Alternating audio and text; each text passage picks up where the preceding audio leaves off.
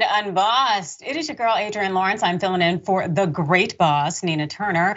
And since you are going to be here with me, please never forget to subscribe. Also, share the stream and send some love in the comments because today we have a hell of a show for you. I'm talking about the alarming aftermath of yesterday's heinous mass shooting in Nashville at that Christian school, as well as the impending implosion of Israel's right wing government. And also, later in the show, we are going to be talking about some sneaky tactics the GOP are executing in order to quiet and silence your vote.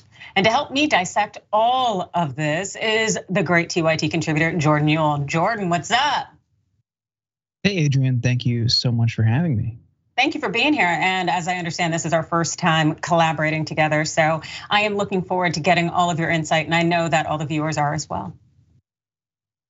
All right, let's go ahead and get things started out in Nashville. Yep, because there we just had a uniquely American and largely preventable tragedy. It struck again another mass shooting, and this time it was at a Christian elementary school in Nashville, Tennessee. And the Metro Nashville Police Department, well, they released this footage, which we are going to start to show you here. That really shows the gravity of yesterday's attack in terms of the hunt that was going on by the shooter there. That is the shooter entering what is known as the Covenant School. The Covenant School happens to also be a church on the same campus. It is a Christian school. And as we understand, the individual who was orchestrating this attack essentially was going through the building searching for individuals with several firearms. As we understand, an assault rifle, at least two of those, and a handgun. This was very much a coordinated and orchestrated attack by this individual at an elementary school where kids are in session. There is nothing we can do or say, well, that's according to the GOP, but we'll get to that. What we do know so far is that this attack was orchestrated by an individual who has been identified as 28 year old Aiden Hale. Uh, the individual was born Audrey Elizabeth Hale, which why you will also hear that name. Now, Hale took the lives of six people, including three children at the elementary school where Hale was once a student. And in the aftermath of that shooting, well, police also released this body cam footage of the tense moments before they entered the school and took Hale down.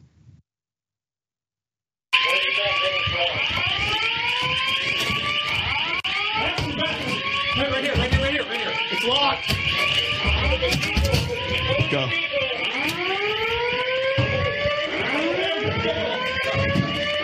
Hit that stair. Hit the stairs. Go. Go stairs. Go stairs. Go. Go, go, go, go, go. Shot. Go, go, go. I got it, I got it. Go.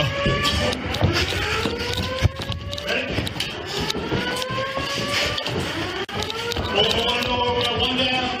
Keep pushing. Go. Go, go, go, go. Shots fired. Shots fired. Shots fired. Move.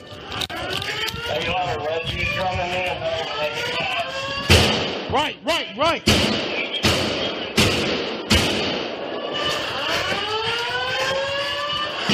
Push with LPVO. Push with LPVO. Go right.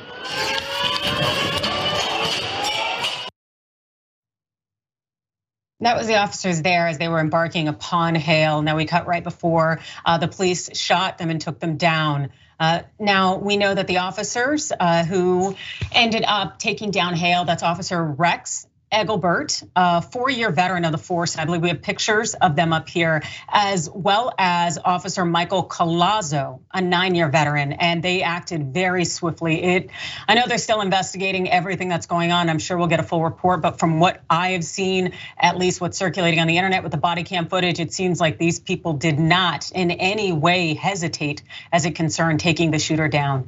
And unfortunately, it was not before Hale took out several children, including also adults as well, six people in total. Three again were children, this per the Independent. The victims, nine year olds Evelyn Dieckhaus, Hallie Scruggs, and William Kinney. 61 year old Cynthia Peak, 60 year old Katherine Koonce, and 61 year old Michael Hill. And we do have pictures of them. Uh, Shannon Watts, the founder of Moms Demand, uh, who fights to fight against gun access and these restrictions that are too lax to put out these pictures. This is Hallie Shrugs or Scruggs, excuse me, one of the three children that was slain in the mass school shooting in Nashville, nine years old. Uh, Scruggs' father is a senior pastor at Covenant Presbyterian Church. Uh, this next photo here is Katherine Koonce. This individual also mentioned head of Covenant School. The next photo here we have is of Evelyn Dykes, who is nine years old. If we want to go ahead and turn to her photo. Uh, and it looks like we're having some issues getting there, um, it up there. But also, and then there was Mike Hill, and so if we get those photos later, we will show them to you. But these individuals, they were innocent without a doubt, and I know that they had just started with this investigation of figuring out why this is happening. But from the headlines we are seeing so far, we know that police are now saying that the attack was targeted and also that the Metro Nashville Police Department also told and CBS News this. We have a manifesto. We have some writings that we're going over that pertain to this date, the actual incident. We have a map drawn out of how this was all going to take place. Once again, Hale very much coordinated this attack on their former school. And now you have six people dead, including three small children. It just, it seems like we are on repeat. All we see is mass shootings, children dying, and we've seen it for decades now, and nothing seems to be getting done. Jordan. It's it's frustrating. It's frustrating. It's heartbreaking. I at some point yesterday, I just hit a wall and had to check out because this isn't a normal thing that we should have to look at, think about, analyze, comment on. I mean, these are children and random adults being targeted and killed. This isn't something that happens at this scale anywhere else in the world. But here we have to deal with this on a daily basis. And we look to our elected leaders to do something about it because, again, this is a uniquely American problem. And they throw up their hands they say there's nothing we can do, or it would infringe on people's rights. And meanwhile, they just take, you know, hundreds of thousands or millions of dollars in some cases over the course of their career from the NRA and the gun lobby. We don't have to accept this premise where this is something we have to live with, where we have to worry about our friends, our loved ones, our kids not coming home one day. This is purely and uniquely American, and action on this is long overdue. Absolutely, it is long overdue. And it is just, it is infuriating. And you would also like to think that people are tired, that citizens, that voters are tired. But unfortunately, we see them continue to put people in office who are not willing to institute change. And when it comes to people and how they feel, especially parents, well, I want you to see this parent here who was not going to let Fox News have this live hit yesterday in Nashville outside of the school. Watch this. Aren't you guys tired of covering this? Aren't you guys tired of being here and having to cover all of these mass shootings? I'm from Highland Park. Family vacation with my son, visiting my sister in law. I have been lobbying in DC since we survived a mass shooting in July. I have met with over 130 lawmakers. How is this still happening? How are our children still dying and why are we failing them? Gun violence is the number one killer of children and teens. It has overtaken cars. Assault weapons are contributing to the border crisis and fentanyl. We are arming cartels with our guns and our loose gun laws. And these shootings and these mass shootings will continue to happen until our lawmakers step up and pass gun safety legislation. And she is absolutely right. Until there is change, there will be no change. But unfortunately, it seems that those in leadership are not necessarily advancing when it comes to the conversation of what change can be had in terms of people actually taking action. So we have the right and the left still doing this little dance. And we saw that yesterday when Joe Biden took to the podium to talk a little bit about what he would like in terms of a call to action.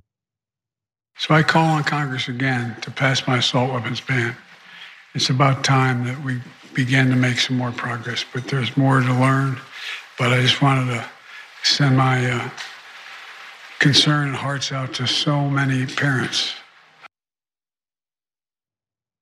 Yes, uh, lots of thoughts and prayers out there. That's what we get from a number of politicians.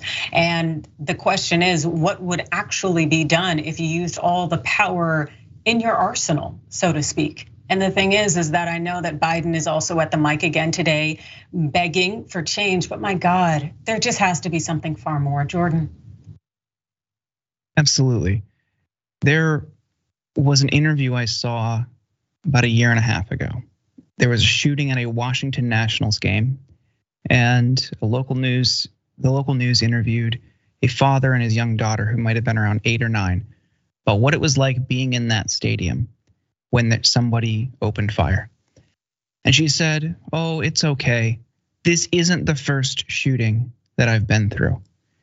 And I want people to think about that. When you hear clips like that, and this mother who interrupted the Fox stand up, who just last year survived the Highland Park, Illinois shooting, how insane it is that we're at the point where the gun violence problem in this country has gotten so bad that people are are surviving multiple mass shootings.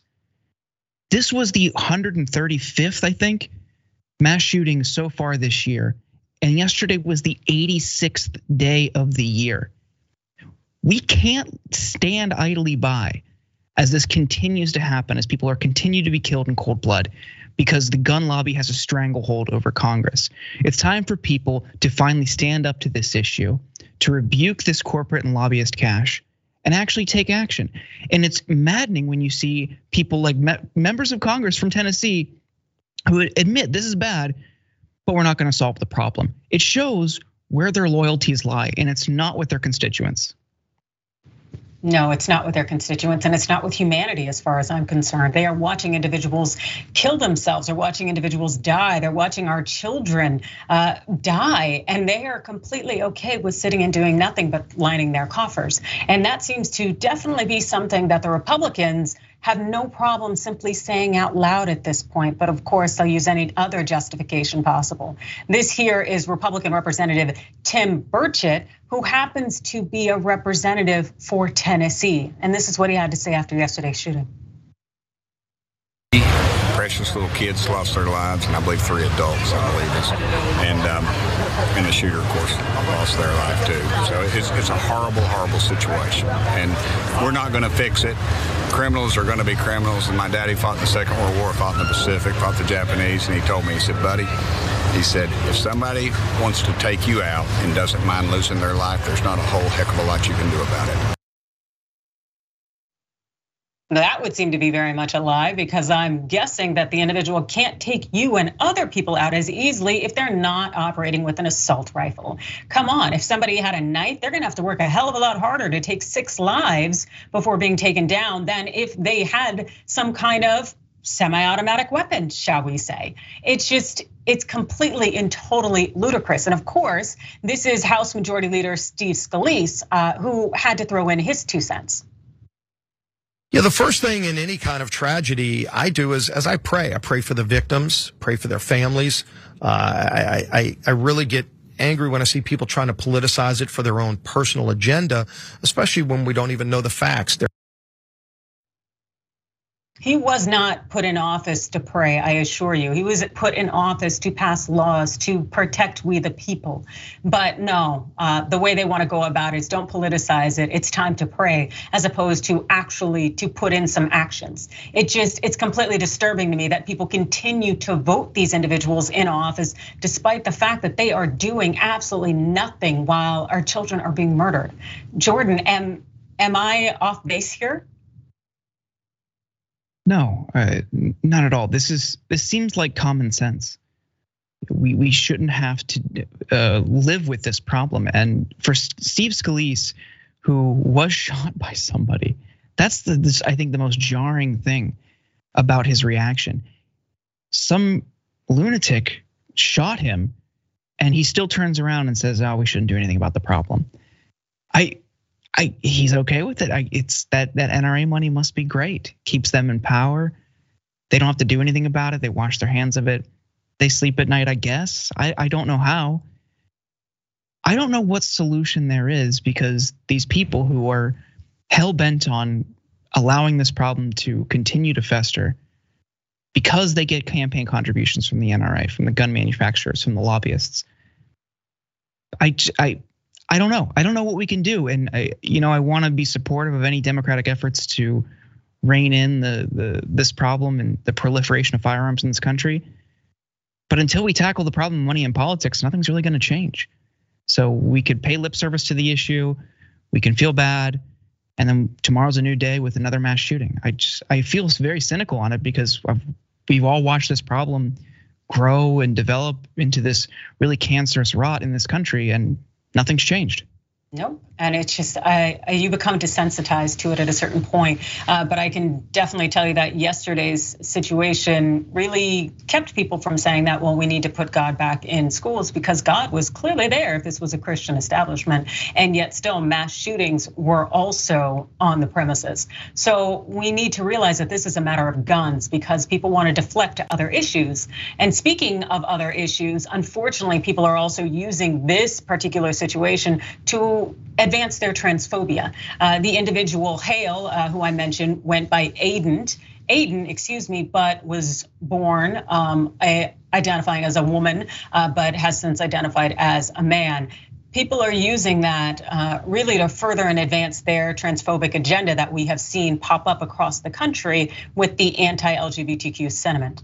And so, of course, the vast majority of the commentary happened to come out of the Republican end as they are jumping on this situation again to demonize trans folks. Like, check this out here with Josh Hawley's tweet, uh, basically stating that the shooter.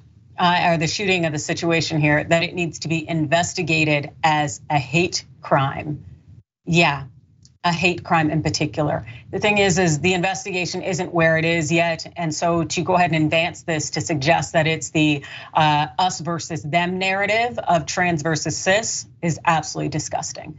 Also, of course, Don Jr. had to get in his thoughts, and he tweeted this. Mothers at PTA meetings who didn't want their children indoctrinated in schools were labeled domestic terrorists by our FBI and DOJ. So far, nothing about that after a trans sociopath who wrote You Mess With Our Kids, We Kill Your Kids in he, his manifesto before killing six people that is completely and totally again speculative, completely unfounded, and just transphobic. That's so in line with uh, Trump Jr.'s nonsense. And also uh, Jack Posobiec saying, tweeting, the trans shooter left a manifesto, not a suicide note. And it isn't hard to infer the message intended. You mess with our kids, we will kill your kids. Textbook act of domestic terrorism. Again, that is a right wing narrative that has been circulating around social media but there is no basis to it. Uh, I'm sure the police will tell us more information, but as of right now, there is no reason to use this shooting as a way to advance transphobia. It's not trans or any kind of gender identity or even any kind of sexual identity that is taking the lives of children. That is the number one reason children are dying in the United States. No, it is the prevalence of guns and the lack of gun reform. Again, for those in the back, it is a lack of gun reform. There are not individuals out there targeting your children that are the problem. Again, gun reform. Hear it. Jordan, any last thoughts? The right wing push and narrative around this shooting is a total distraction, and I would encourage people not to take the bait. Because what isn't the issue here is their identity or their orientation or whatever who cares? If Republicans really cared about that, they would have spent the last few years bemoaning the 98% of mass shootings that were carried out by white cis men. But they haven't, because this feeds into their larger anti trans narrative. But here's the thing, and here's how you can distinguish this scenario from all of the other scenarios that they've fear mongered over regarding trans people.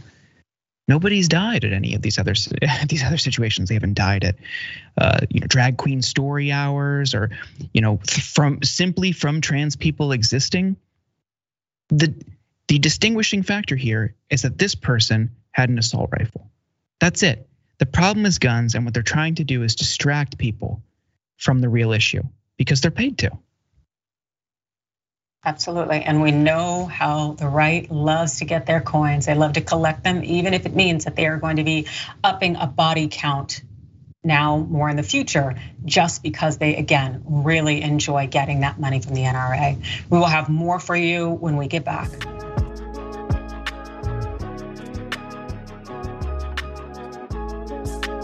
Welcome back to Unbossed. It is Adrienne Lawrence filling in for the great Nina Turner to the extent I can. I hope you all are out there following along on the live stream, and I hope you'll consider getting a membership. That's right, because memberships, well, they protect TYT's ability to report on things like corruption, politics, crime, the things mainstream media will not cover. We have conversations on without a doubt, and of course, we provide it to you in a progressive lens. So support our work at tyt.com slash join and let's make positive change happen together. Also, don't forget the watch list. That's right. After you watch Unbossed with Nina Turner, make sure you stay tuned for the watch list. Dara Jackson will share his takes on the stories. I'm talking news, politics, culture, current events, sports, and maybe even a few police chases. We'll have to wait and see. But I need you to subscribe to the watch list and watch live daily, 5 Eastern, 2 Pacific at youtube.com slash watchlist TYT. And also, for your ears. I got some love. That's right, because Unbossed Live, eh, check it out for the full episode by checking out our podcast. That's listen to Unbossed on Apple Podcast or wherever you get your downloads. Also, it'd be great if you rated our show with five stars because, hey, why not? I think we are five stars. And as far as what everyone out there is saying, those stars of the TYT members, well, Vicky says sometimes I think we should just shut down the economy, school workers and students, office workers, retail, take a couple days off while our legislators panic and do something before their donors lose money when no one is working or spending money. Yes, I believe they might call that one big worker strike, and I am here for it. That's right, because they should be working for us last I checked. And also for Twitch, well, Michael says the aftermath of the shooting is nothing is gonna change. I fear you are correct. Hunger Games says at least these cops weren't cowards like the Uvalde cops. I know. I was thinking the same thing. They really went up in there and they flexed something fierce. So my hat is off to them. I know we often give police, uh, you know, uh, what we call out the bad ones. But my God, I, these ones were good at what they did. And I'm very grateful for their courage and their work. Madrid said Republicans act like there is no point doing anything unless you can eliminate all gun violence at once with a single move. Exactly. It's just a red herring. Oh, and also thank you so much for subscribing for nine months, Leanna. Much appreciated. Last notes, well, the YouTube super chat, you don't like my music says a good guy with a gun is a bad guy with a gun waiting to happen. Exactly, because that's pretty much what we're talking about here. The moment the circumstances change, a lot of people don't recognize that, as you noted, a good guy with a gun could become a bad guy. And there is definitely a bad guy out there, which I think we've kind of known that they've been in existence for a bit. And I'm talking about Benjamin Netanyahu that is the prime minister of Israel, because we have heard from the people there and it's been absolute chaos. And here's my breakdown at Overruled. Prime Minister Benjamin Netanyahu fired his defense minister over the weekend for objecting to his plan to overhaul the court system, something that the prime minister seeks to do so that he can hopefully evade pending corruption charges against him. But the defense minister didn't object for ethical reasons. He simply knew Netanyahu's plan to overhaul the courts threatened Israel's stability. Yes, that's right. There are people pushing back, and some are, you know, operating with the best of intentions, and the others simply realize it wouldn't happen. But of course, there are people out there who just aren't having it either way, and that's the nearly 1 million Israelis who took to the streets in protest. And we have some footage here. Uh, yeah, that's right. Over the last few days, uh, Israelis have been using their voice to challenge this religious nationalist government there in Israel. And there are many there who see what's going on with Netanyahu and really see this as an attempted power grab as he's trying to reshape Israeli society in a way that's going to disadvantage them, that is going to uplift uh, individuals who are looking more for that nationalistic Israeli take, as opposed to maybe bringing people together and also not using their power to completely and totally upend the court system. Here's more about the overhaul of the courts per CNN. At its core, the judicial overhaul would give the Israeli parliament, the Knesset, and therefore the parties in power more control over Israel's judiciary from how judges are selected to what laws the Supreme Court can rule on to even giving Parliament power to overturn Supreme Court decisions. The changes would be the most significant shakeups to Israel's judiciary since its founding in 1948. Another significant element of the changes is known as the override clause, which would give the Israeli parliament the power to pass laws previously ruled invalid by the court, essentially overriding Supreme Court decisions. The thing a lot of people don't realize about Israel is that it does not have a constitution like the United States at all. So there aren't things mapped out in terms of true separation of powers, which is what is putting Netanyahu in a position where he can potentially upend the entire court system and the judiciary so he will have more power and pretty much looking to evade conviction since he's facing those corruption charges. Well, another change that benefits Netanyahu in his attempted move uh, is another bill now voted through makes it more difficult for a sitting prime minister to be declared unfit for office, restricting the reasons to physically or mentally incapacity and requiring either the prime minister themselves or two thirds of the cabinet to vote for such a declaration. There is a lot going on there in Israel, and it is quite complicated. But the thing that is a very basic, clear reality is the fact that we have someone who is operating similar to Trump, tried to take over the court so they could avoid uh, facing any kind of consequences for their actions. And the thing is, when it comes to Israel, however, it's not just the Israeli people that are throwing their weight behind opposing Netanyahu's right wing transition.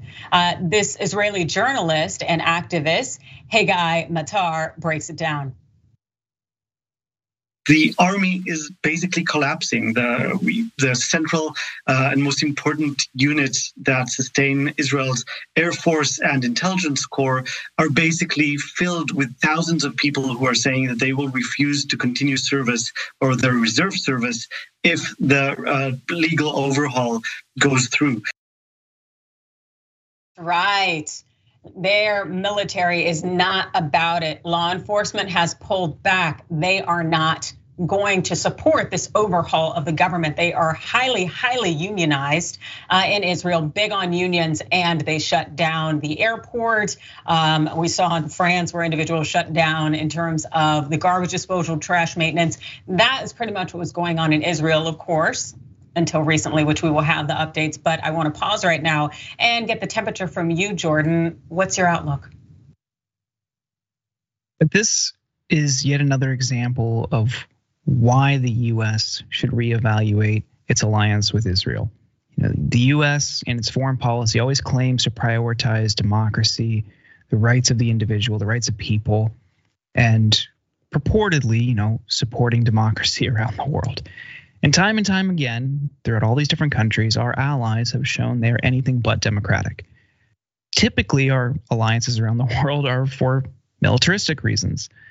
And criticism of our alliance with Israel or how the Israeli government operates, specifically in relation to Palestinians and being de- them being deprived of their rights and autonomy, has been dismissed or framed as anti-Semitic, and that is untrue.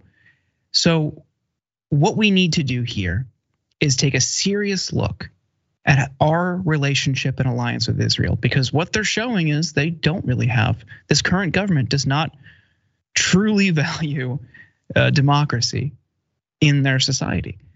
And we've seen that in how they treat Palestinians and how this current government is operating.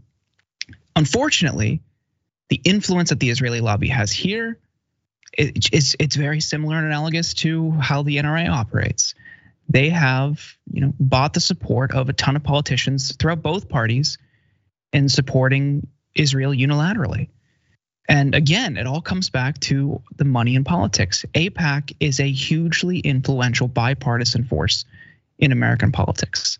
And until we do something about it, you're going to have people who just act like we have to be deferential to whatever the Israeli government does, no matter who it harms.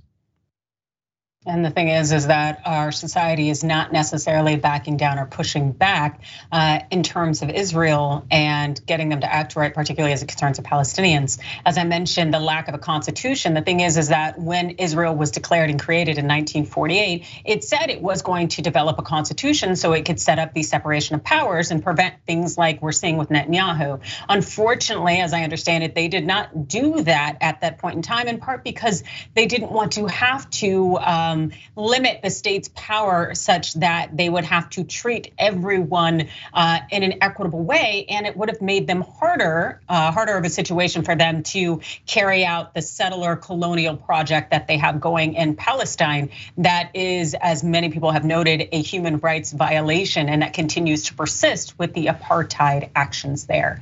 And the thing is, is that those individuals taking to the streets aren't necessarily uh, objecting to the treatment and the rights for Palestinians in any way. It's the concerns of what Netanyahu would do that would upend what they have going that would benefit them. It is a very powerful thing. But we do have to note that that judicial overhaul was just paused uh, because it's a matter of now recognizing that Netanyahu cannot get away with it. Uh, and as a result of that, unfortunately, and having the minister of defense being removed. Well, uh, as this Israeli Palestinian journalist noted in a letter, saying, I hate to burst everybody's bubble, but Netanyahu is merely postponing his showdown by a month and has signed a document granting Itamar Ben Gvir, a convicted terror criminal, a private militia. Yes, that's Itamar Ben Gvir is the Minister of National Security. And it appears that Netanyahu has given him a right to have his own militia or his own small private military. And Ben Gvir is very, very problematic. And this is also what we know from the Times of Israel staff. Ben Gvir circulated a letter to media outlets dated Monday and signed by Netanyahu, in which the prime minister vowed to raise the issue of forming such a body within the national security ministry in the upcoming cabinet meeting this Sunday. Now, the former Israeli police chief uh, blasted this move, calling it dangerous and a distinct characteristic of turning Israel into a dictatorship. You cannot have an operational force that doesn't report to the police commissioner. Yeah, with good reason. It seems like he is now, Netanyahu is now given the power to this individual, uh, Ben Gvir, who again is a war criminal, but also is known for trying to eliminate Palestinians. And that has been something that has been on his agenda. This is very scary in terms of the people there and what is going to happen to them if he is allowed to form his own military, especially given what's going on right now in terms of the divisive nature of the country. Any last words on this, Jordan? Can't help but draw parallels to what Texas Republicans want to do. They want to allow militias to operate on the border free from any oversight or enforcement by uh, the police or the government and you know address handle which would ultimately mean you know killing harming injuring immigrants. When you enable people to operate outside of any oversight or scrutiny and they are militarized the result is going to be at best mass murder and unfortunately potentially ethnic cleansing and we've already seen the bloodlust from some of these people in the Israeli government toward Palestinians. Throwing in a militia that is free from oversight essentially guarantees that more blood will be spilled. And I can't help but think and sympathize with Palestinians right now. It's horrifying. Yes, uh, indeed, it is very horrifying. And as they sit back and watch and wonder what's going to happen, they remain in a very vulnerable position. And so we need to keep an eye out for them, uh, Palestinians on both sides of the border, without a doubt. And speaking of the border, well, there was a horrific situation at the US Mexico border last night. Nearly 40 immigrants, or excuse me, migrants weren't declared dead, or they were, excuse me, they were declared dead this morning after a fire broke out overnight. Mexican president, uh, well, he said that the fire was sparked by migrants in protest of their looming deportation. Uh, president Lopez also added that this was one of the deadliest events ever at a Mexican immigration lockup. Uh, more about the situation from AP. Hours after the fire broke out late Monday, rows of bodies were laid out under shimmery silver sheets outside of the facility in Ciudad Juarez, which is across from El Paso, Texas, and a major crossing point for migrants. Uh, ambulances, firefighters, and vans from the morgue swarmed the scene. Now, at the time of the blaze, 68 men from Central and South America were being held at that facility. Now, 28 of the dead are Guatemalan citizens. Also, those injured and deceased from the fires were uh, from Guatemala, Honduras, El Salvador, Venezuela, Colombia, Ecuador, Kerri Talbot, deputy director of the Immigration Hub, stated this on Twitter this morning. 39 people dead at the US border in a Mexican detention center. The US bears responsibility for pushing these migrants back into Mexico to face unsafe conditions. Now, in December, a Trump appointed federal judge had blocked President Joe Biden's attempt to end the policy, uh, which rights groups say is illegal. Now, meanwhile, uh, Biden has been under heavy criticism from advocates for his asylum proposals. And I know now we also recently um, met with Justin Trudeau, the Prime Minister of Canada, to talk about how we are going to handle a lot of the migrants and those seeking asylum. And the thing is, is that what the US is doing, it's not, clearly it's not working. Yes, you have individuals losing their lives. These individuals have done nothing wrong. They are migrants, they are seeking help. They are not criminals like uh, the right would like you to think. These are individuals who are in a very vulnerable position and seeking help from a number of the countries we put in compromising positions. So it just seems we need to get our stuff together because we are not upholding this whole idea that the Americans are focused on humanity. Jordan. You also have to recognize the role the US has played over the past several decades in destabilizing these countries that has led to the influx of immigrants trying to come to this country. You know, we can't ignore that in these conversations. And unfortunately, our elected leaders never want to acknowledge that. They don't want to acknowledge how the CIA operated throughout South and Latin America for decades, overthrowing democratically elected leaders, assassinating them, funding and uh, arming death squads and militias, and the proliferation of firearms from this country that led to mass death we have to center that in this conversation. That's why people are leaving their homes and trying to seek refuge here. And in 2020, Biden ran on a campaign that largely tried to distinguish himself from Trump on immigration. And over the past few years, in part because of legal decisions like you're talking about, but also through their own accord, have slowly crept back to some of the policies that they previously admonished if we want to create a world that truly lives up to what we all want the American ideal to be, we actually need to chart a new and different course on immigration. Welcome people here. This you want this to be this beacon of light for people around the world to come to and create a better life, then live up to it. Show it, prove it.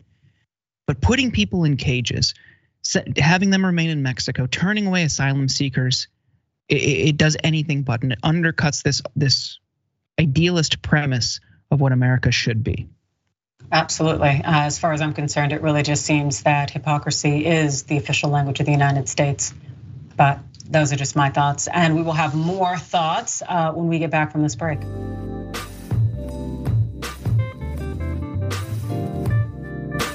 Yes, welcome back to Unbossed. It is Adrienne Lawrence filling in for the great Nina Turner. And once again, please definitely get your membership on. That's right, because when you sign up for membership, you're protecting TYT's ability to report on all of the deets that the mainstream media doesn't want to discuss or doesn't want you to know. So support our network at tyt.com/join and let's make some positive change together. Also, definitely make sure you follow the podcast. That's right, Unbossed Live. You can catch the full episodes by checking out the podcast on Apple Podcasts, wherever you get it. That's right. And also, please hit it up with that five star rating. And well, Speed Racer of a TYT member says not Netanyahu needs to go straight to jail as Trump should here, without a doubt. Also on Twitch, Melanie says the rich around the world are trying to force fascism on us, and even most countries that do not have social or do have social safety nets are being fought and chipped away slowly, like ours was. Absolutely. Also, Orlando YouTube super chat saying, Adrienne, I love your work, girl. Thanks so much. I'm always trying to get out the message to y'all. So I really appreciate those of you who are listening. And you want to hear something bad? Well, you know, the GOP is at it again as it concerns trying to cut back our opportunities and rights as it concerns voting. So, with that 2024 election around the corner, well, yeah, the GOP states are up to it again in terms of pressing voter ID rules. And the effects of it are somewhat unclear, but apparently, right now, it seems Ohio is leading the charge. This for the AP. As Ohio's primary approach is a strict new photo ID requirement is stirring concerns for military veterans and out of state college students in Amish communities and among older voters.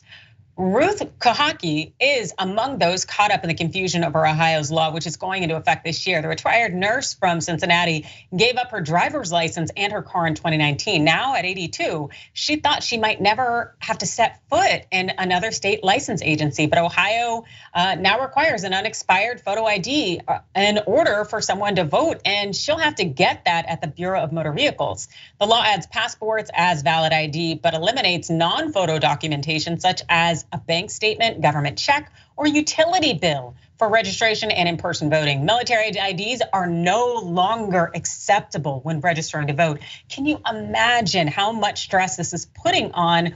Older individuals, also individuals in the military, and as mentioned, those in Amish counties, because for you to have to go to the DMV to get that and also the documentation that you need get out of here. Most people don't know where their birth certificates are social security numbers all of those things that are generally required for a photo id now you have this population of individuals who have to go get that if they want to participate and have their voices heard as members of our community. That's not okay and it's also not okay that this is impacting students, students at Ohio State University in particular. They've been advised, um, or their university itself has advised it's roughly 16,000 out of state students against voting in person on election day for fear that obtaining the necessary state ID card would invalidate their driver's license in their home state and disrupt their financial aid and residency status. The school suggests such students casting Ohio ballots do so by mail. Wow, that is a lot in terms of suggesting that students not vote by saying, hey, it's tethered to your financial aid. That sounds like some hint, hint voter suppression to my knowledge. But of course, Ohio isn't alone in trying to push these suppression laws. Of the 35 states that request or require a photo ID to vote, Ohio is now the ninth Republican controlled state to move to a strict law allowing few to no alternatives, according to the National Conference of State Legislatures. The number of states where voters face strict photo ID requirements is poised to rise in the coming months. The GOP continues to push the election integrity, citing voter fraud, even though we know that's all bunk. Jordan, what are your thoughts? Yeah, citing election fraud is ridiculous because there are maybe a handful of cases every cycle.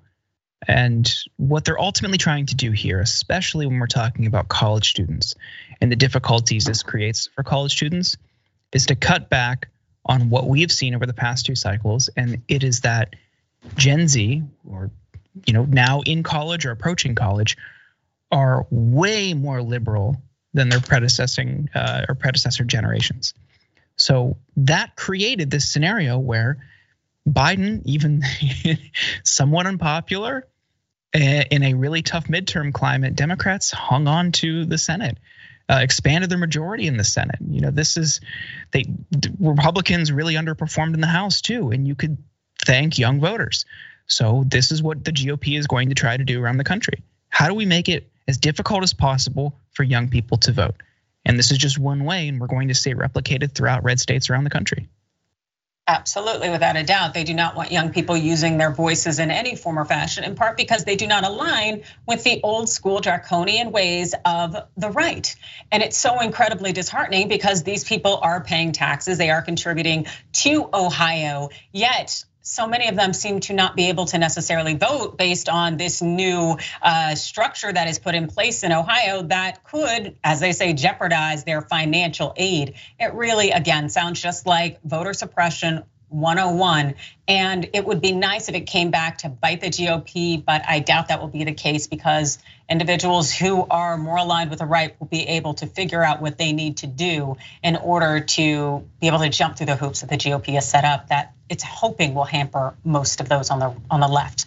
And also speaking of the students there on the left, well, student loan debt plan is back in the headlines. Why? Because the Supreme Court is continuing to weigh Biden's uh, debt cancellation plan as GOP senators are really trying to take matters into their own hands though. Watch this. Yeah, the president says that he's canceling student loans. He's not canceling those student loans. He is going to transfer the obligation to pay them back to those who already paid their student loans back or who never took the loan out in the first place.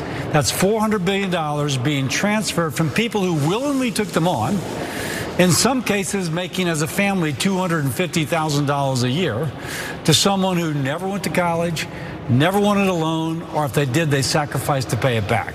It's wrong, it's unfair.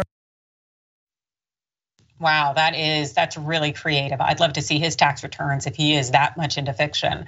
That was Republican Senator Bill Cassidy of Louisiana complaining about forgiving student loan debt. Uh, a lot of hypocritical talking points there. But first off, you know, a breakdown of what's really going on. So, Republican Senator Bill Cassidy of Louisiana, Joni Ernst of uh, Iowa, and John Cornyn of Texas, along with 36 other GOP senators introduced a resolution on Monday to overturn Biden's debt relief program, which promises up to 20,000 of debt relief for eligible borrowers. The measure would also end the pandemic-related pause on federal student loan payments, which has been in place since March of 2020 and is set to expire this summer. The Republican senators introduced a resolution using the Congressional Review Act, which allows Congress to roll back regulations from the executive branch without needing to clear the 60 vote threshold in the Senate that is necessary for most legislation. That's a nice little loophole. Well, Biden, would very likely veto the resolution if it succeeds in both the Senate and the House but votes would force members of his own party who have not all been in support of the student loan forgiveness program to take a public stance. The program is currently blocked, and the Supreme Court's expected to issue its ruling in late June or early July. And I'm sure the Supreme Court will find a way to ensure that we get stuck um, with all of the debt, make sure that we bear that burden. Mm, always fun, Jordan.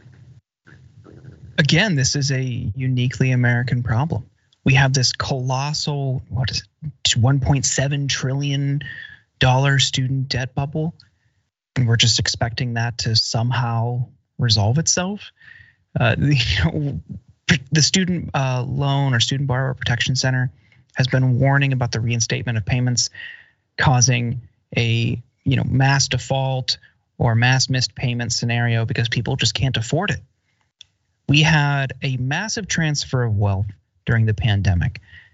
And people were out of work, economic hardship increased. Now we're dealing with inflation. That's why Trump paused payments because the president has the authority to do that. And this to the president and the secretary of education, rather. And we acknowledged in that moment this is a problem. This is a very serious economic problem for millions of people around the country. And now Republicans, many of whom took PPP loans, by the way, and had those forgiven, they had no problem taking that money. Never mind that I, I was never part of your your company. I would I never took on the agreement to pay your employees, but somehow I had to pay the bill for you. Now that same rationale doesn't apply when it when it applies to the uh, when it comes to the millions of student loan borrowers, and people are just expected to suddenly deal with a huge mountain of debt because the cost of college has increased uh, over the past uh, 10, 15 years, hundreds, and, or uh, in some cases, hundreds of percent. The wage increase since that time, I think it's around 15 to 20% overall. How are we expected to pay for this? How are people truly expected to pay for this? And they're delaying major life decisions as a result of this. If they really want to see a sustainable, vibrant economy going forward, they should allow a moderate level of cancellation here. Absolutely. And the thing is, is they know they have the research out there to show how it would benefit us all if they were to forgive debt, if they were to provide free education, but they don't want to do it, of course, because they need to maintain the classes. They need to maintain the divide. And they want to discourage us as much as possible from getting any sense of higher education, because the more educated we are, the more difficult we are to control. And it makes it more difficult for them to be able to lie to us and for us to swallow it and say it's a-okay. Yet still, uh, as you've mentioned, Jordan, you have members of the right, you have these Republicans who were perfectly fine with debt being forgiven in various walks of life as long as it serves them, as we saw with the PPP loans, so many of which were completely and totally wiped out.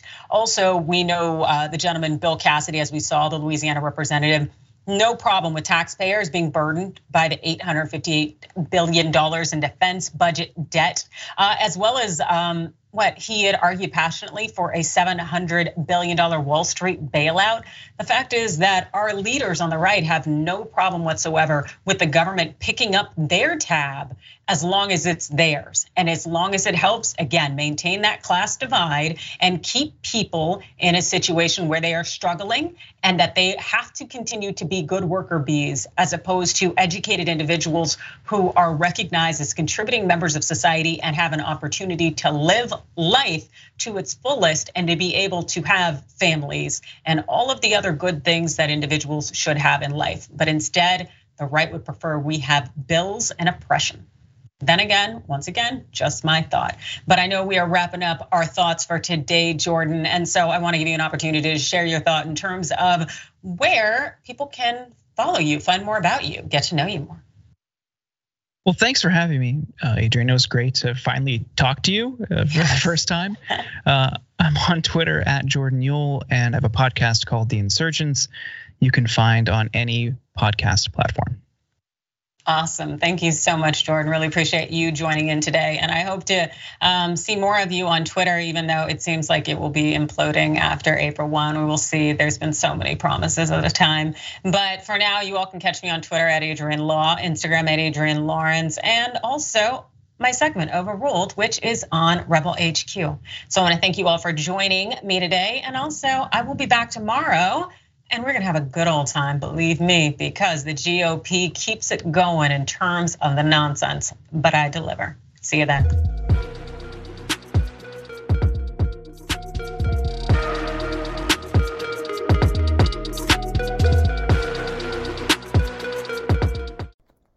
Thanks for listening to Unbossed. If you like the show, then you'll enjoy our other podcasts on TYT Network like The Damage Report with John Iadarola, Indisputable with Dr. Rashad Richey, and The Young Turks. Make sure to listen and follow, and if you like what you hear, give us a five star rating.